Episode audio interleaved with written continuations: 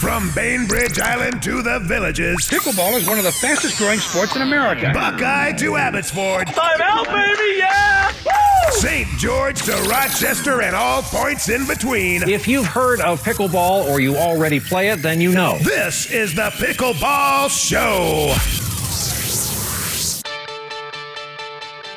This is Gale Leach, author of The Art of Pickleball, and here's the host of The Pickleball Show, Chris Allen. Live from the PBX Club studios in Asheville, North Carolina, this is the Pickleball Show. I am your host, Chris Allen. Thank you for joining me for episode number 99.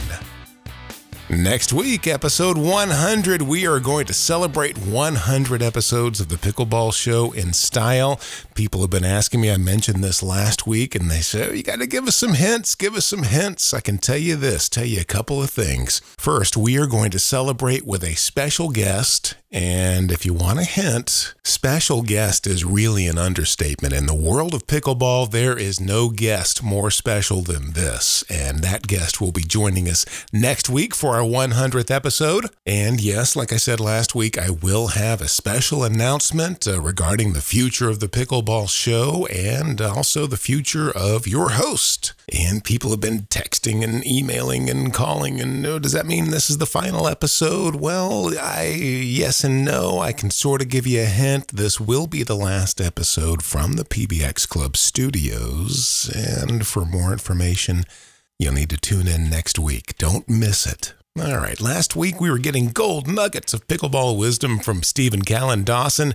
Let's continue that conversation right now. First, though, got to bring in our co host from Surprise, Arizona, the hardest working person in pickleball from pickleballtournaments.com. Always lucky to have her, Melissa McCurley. Hey, Melissa. Hello, Chris. And two people that the pickleball community is also lucky to have out in California. It is Steve and Callan Dawson. Gentlemen, thank you for joining us again this week on the Pickleball Show. Thank you, Chris. Thanks, Chris. Now, last week we were kind of just getting into the Dawson style and we talked about the serve and went over that. I wanted to get into some other elements of the game and we'll just jump right back into it. Wanted to talk about the return because I've had a couple of people tell me that uh, in their mind, I mean, everybody makes a big deal out of the third shot and, and rightly so. It really is the most important shot, but a lot of people say the return is the most underrated shot in pickleball that that you can it's it's not necessarily that you're going to win the point but you can sort of craft the point more on the return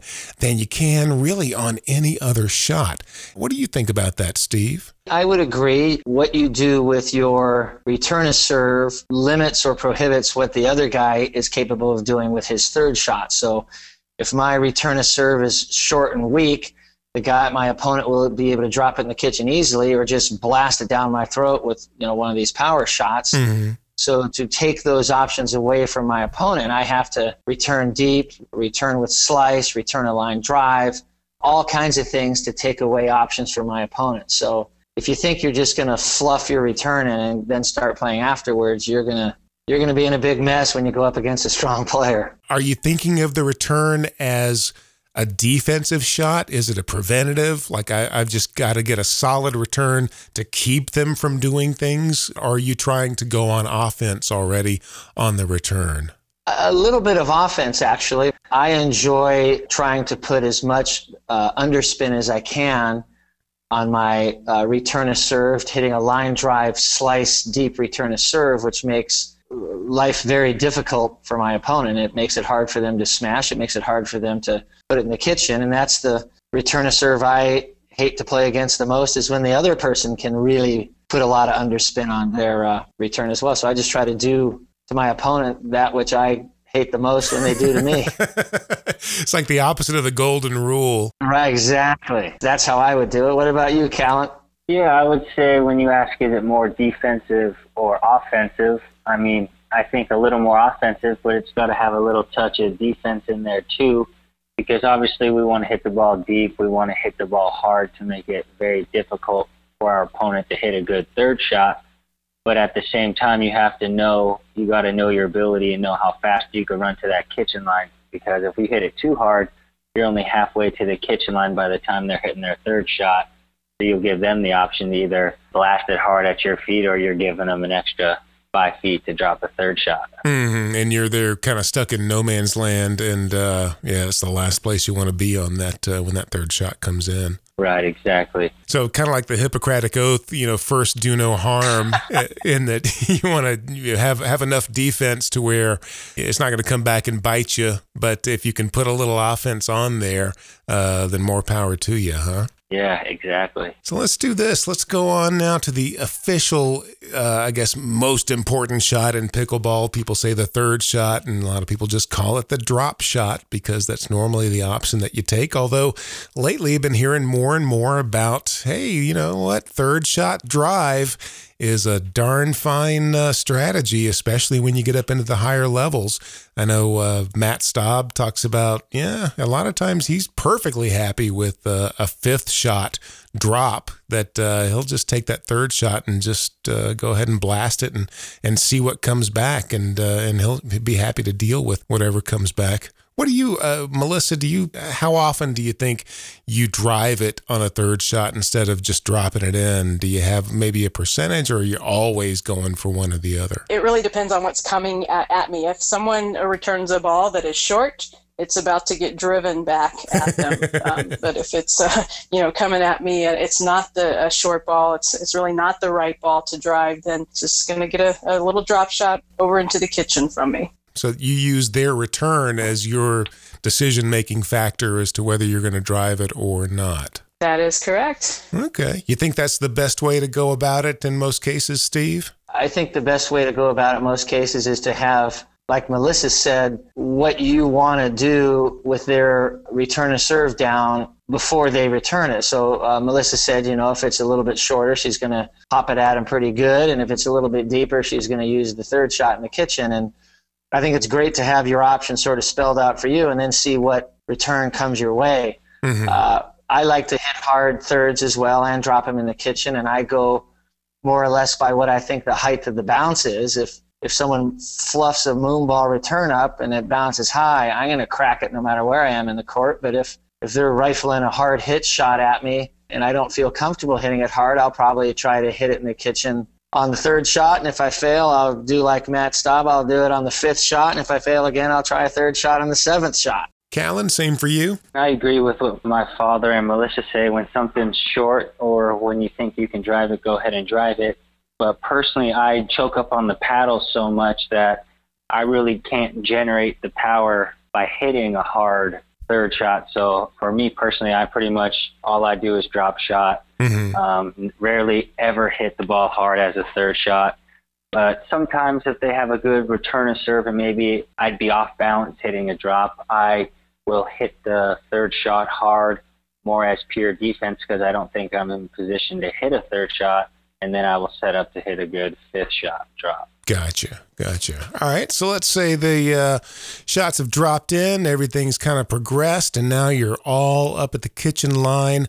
What are you thinking now, Steve? It's kitchen time. Everybody's up there. You mentioned earlier in the previous episode uh, that uh, the Dawson strategy might be a little bit of a, a, death by a thousand cut strategy, or I probably put those words in your mouth last week. But uh, you want to you want to spread these these opponents apart? How do you start that? And then, I guess, most importantly, how do you finish it? I try to, and I'm saying I, but it was really Callan and I sort of developed this together. But one of the first things we do is we have a couple set of rules. Number one is you never hit the dink to the exact same place twice in a row. So if I dink to someone's wide forehand if they're right-handed. The next one's going to go to the guy's backhand in the other corner. If he goes and gets that, the next one's going down the middle. And if someone goes to the middle, the next one's going to the corner. So the entire dink battle is a chaotic scramble because we never, Callan and I never engage in cross court to cross court to cross court to cross court where we're all sound asleep you know, watching two people battle it out. The best way to do, the best way to do it is if someone goes cross court, you change down the line, they go back to you. You go cross court, they come cross court, you go to the middle. So you sort of break it down with one spot in the middle of the court, the other spot on one far corner, and the other spot on the other far corner, and you never hit to the same one twice. Is that the same strategy you would use in men's doubles and mixed doubles? Uh, well, 100% right. Absolutely. And when the girl can do that, they destroy all the guys because it stops the guy from leaning over and taking the middle because you're going to cover him on his side go to the other side, and the guy can never go over and take that shot. So I'd say absolutely. Yeah, I would have to agree 100%. Everything is I'm trying to move, hit that ball in a different spot every single time, pretty much creating pure chaos in hopes that I get the opponent off balance and they can pop something up that I can put away. And to add on top of that, something me and my father do is that as we are moving the balls around in different spots every time, we are also trying to stay as low and as wide as possible. My first thought before every shot is I try to take 100% of every ball out of the air and not let it bounce. Because if I can hit the ball out of the air, that is less time for my opponent to get back into position as if I were to let it bounce and then dink it. So everything is different spot every time while trying to take every ball out of the air. Man, I've got some uh, I've got some good things to work on this week coming up. I get the feeling there's a lot more where that came from uh, from you both. and uh, I look forward to doing this again. I'm going to talk to you guys some more and uh, delve even deeper into the into the Dawson strategy here, if that's okay with you. It sounds good. I hope we don't give away all our secrets, but uh... it's the old uh, I taught him everything he knows, but I didn't teach him everything I know. so you can do that. What's coming up for you guys uh, here in the uh, spring, summer of uh, 2017? I know that uh, you've got Bobby Riggs Tennis Club, and we'll link to that. And what do you have going on there coming up? What we have coming up is uh, uh, Callan currently is our uh, our head pickleball pro and teacher, but he is going to be going to Fire Academy School here so he can have a full time job and do pickleball lessons in between his work schedule, which I think is great. Yeah. What that is doing is uh, it's opening up my entire summer. So I'm what we have going on here is I'm super happy and pleased to have world famous Morgan Evans, Mr. Online Personality. All right. Yeah, he's going to be our guest pickleball pro for the summer, doing camps and workshops and everything out here on the coast instead of out in the desert. Oh, and that's going to be, be great. Very educational and entertaining summer with Morgan Evans. He is awesome. He is he is a friend of the pickleball show and just always a hoot to have on and just so you think he's quick on the court. His his wit is even quicker.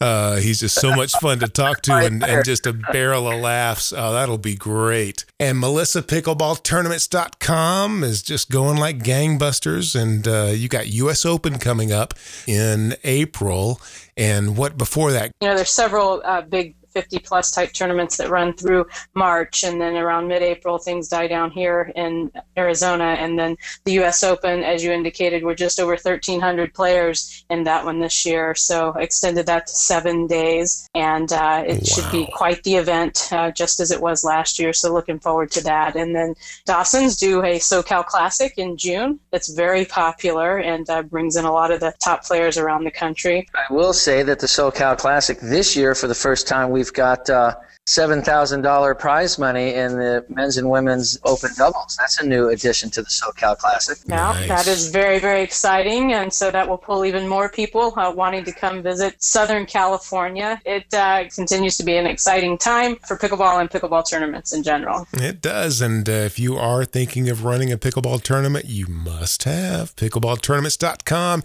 in your corner. All the expertise from Melissa McCurley and all the great software and everything to run your tournament. And uh, Steve Callan, look forward to talking to you again. We will link to Bobby Riggs Tennis Club in the show notes. And uh, thank you again for all the great advice. I'll keep you updated and let you know how it works on my game. I have a feeling I'm going to be able to take it to the next level with some of the stuff we talked about today. Oh, thank you, Chris. And thank you, Melissa, for all you do. Yeah, well, thank you. It's certainly a pleasure. And thank you, gentlemen, for being here. It was uh, great to get to know you a little bit better uh, from this perspective and hearing some of your strategies. Thanks so much for sharing them. Yeah, thanks, Chris. And it was nice talking to you, Melissa. You too, Callan. All right, take care, you guys. Definitely two of the nicest guys in pickleball. And to be so willing to share so many things out of their playbook, boy, you can't ask for any more than that. Thank you again again, Steve and Callan. What a great way to wrap up 99 episodes. We're going to put some champagne on ice around here because we got to get ready and celebrate 100 episodes of the Pickleball Show next week. It will be our 100th episode, and we are going to celebrate in style. We've got a very special guest joining us. Also, a couple of special announcements, so you don't want to miss that. Episode 100 of the Pickleball Show coming up You can always go to iTunes, hit that subscribe button. That way, you're guaranteed never to miss an episode. Also, you can join us at freepbxclub.com. You'll get reminders, you'll get special deals, emails, and a whole lot more. That's freepbxclub.com. I'm Chris Allen. This is the Pickleball Show, and until next week, keep 'em low. The Pickleball Show is brought to you by PBX Club. PBX stands for Pickleball Excellence. Join today and get the latest pickleball tips and strategies, news, and opinion. Save money on paddles and other equipment with coupon codes to online pickleball retailers. Get travel discounts to tournaments and a whole lot more. How much does it cost to become a PBX Club member? Well, it's free. Just go to freepbxclub.com. That's freepbxclub.com. There's even a link in the show notes for this episode. freepbxclub.com. PBX Pickleball Excellence. Join the club. It's free.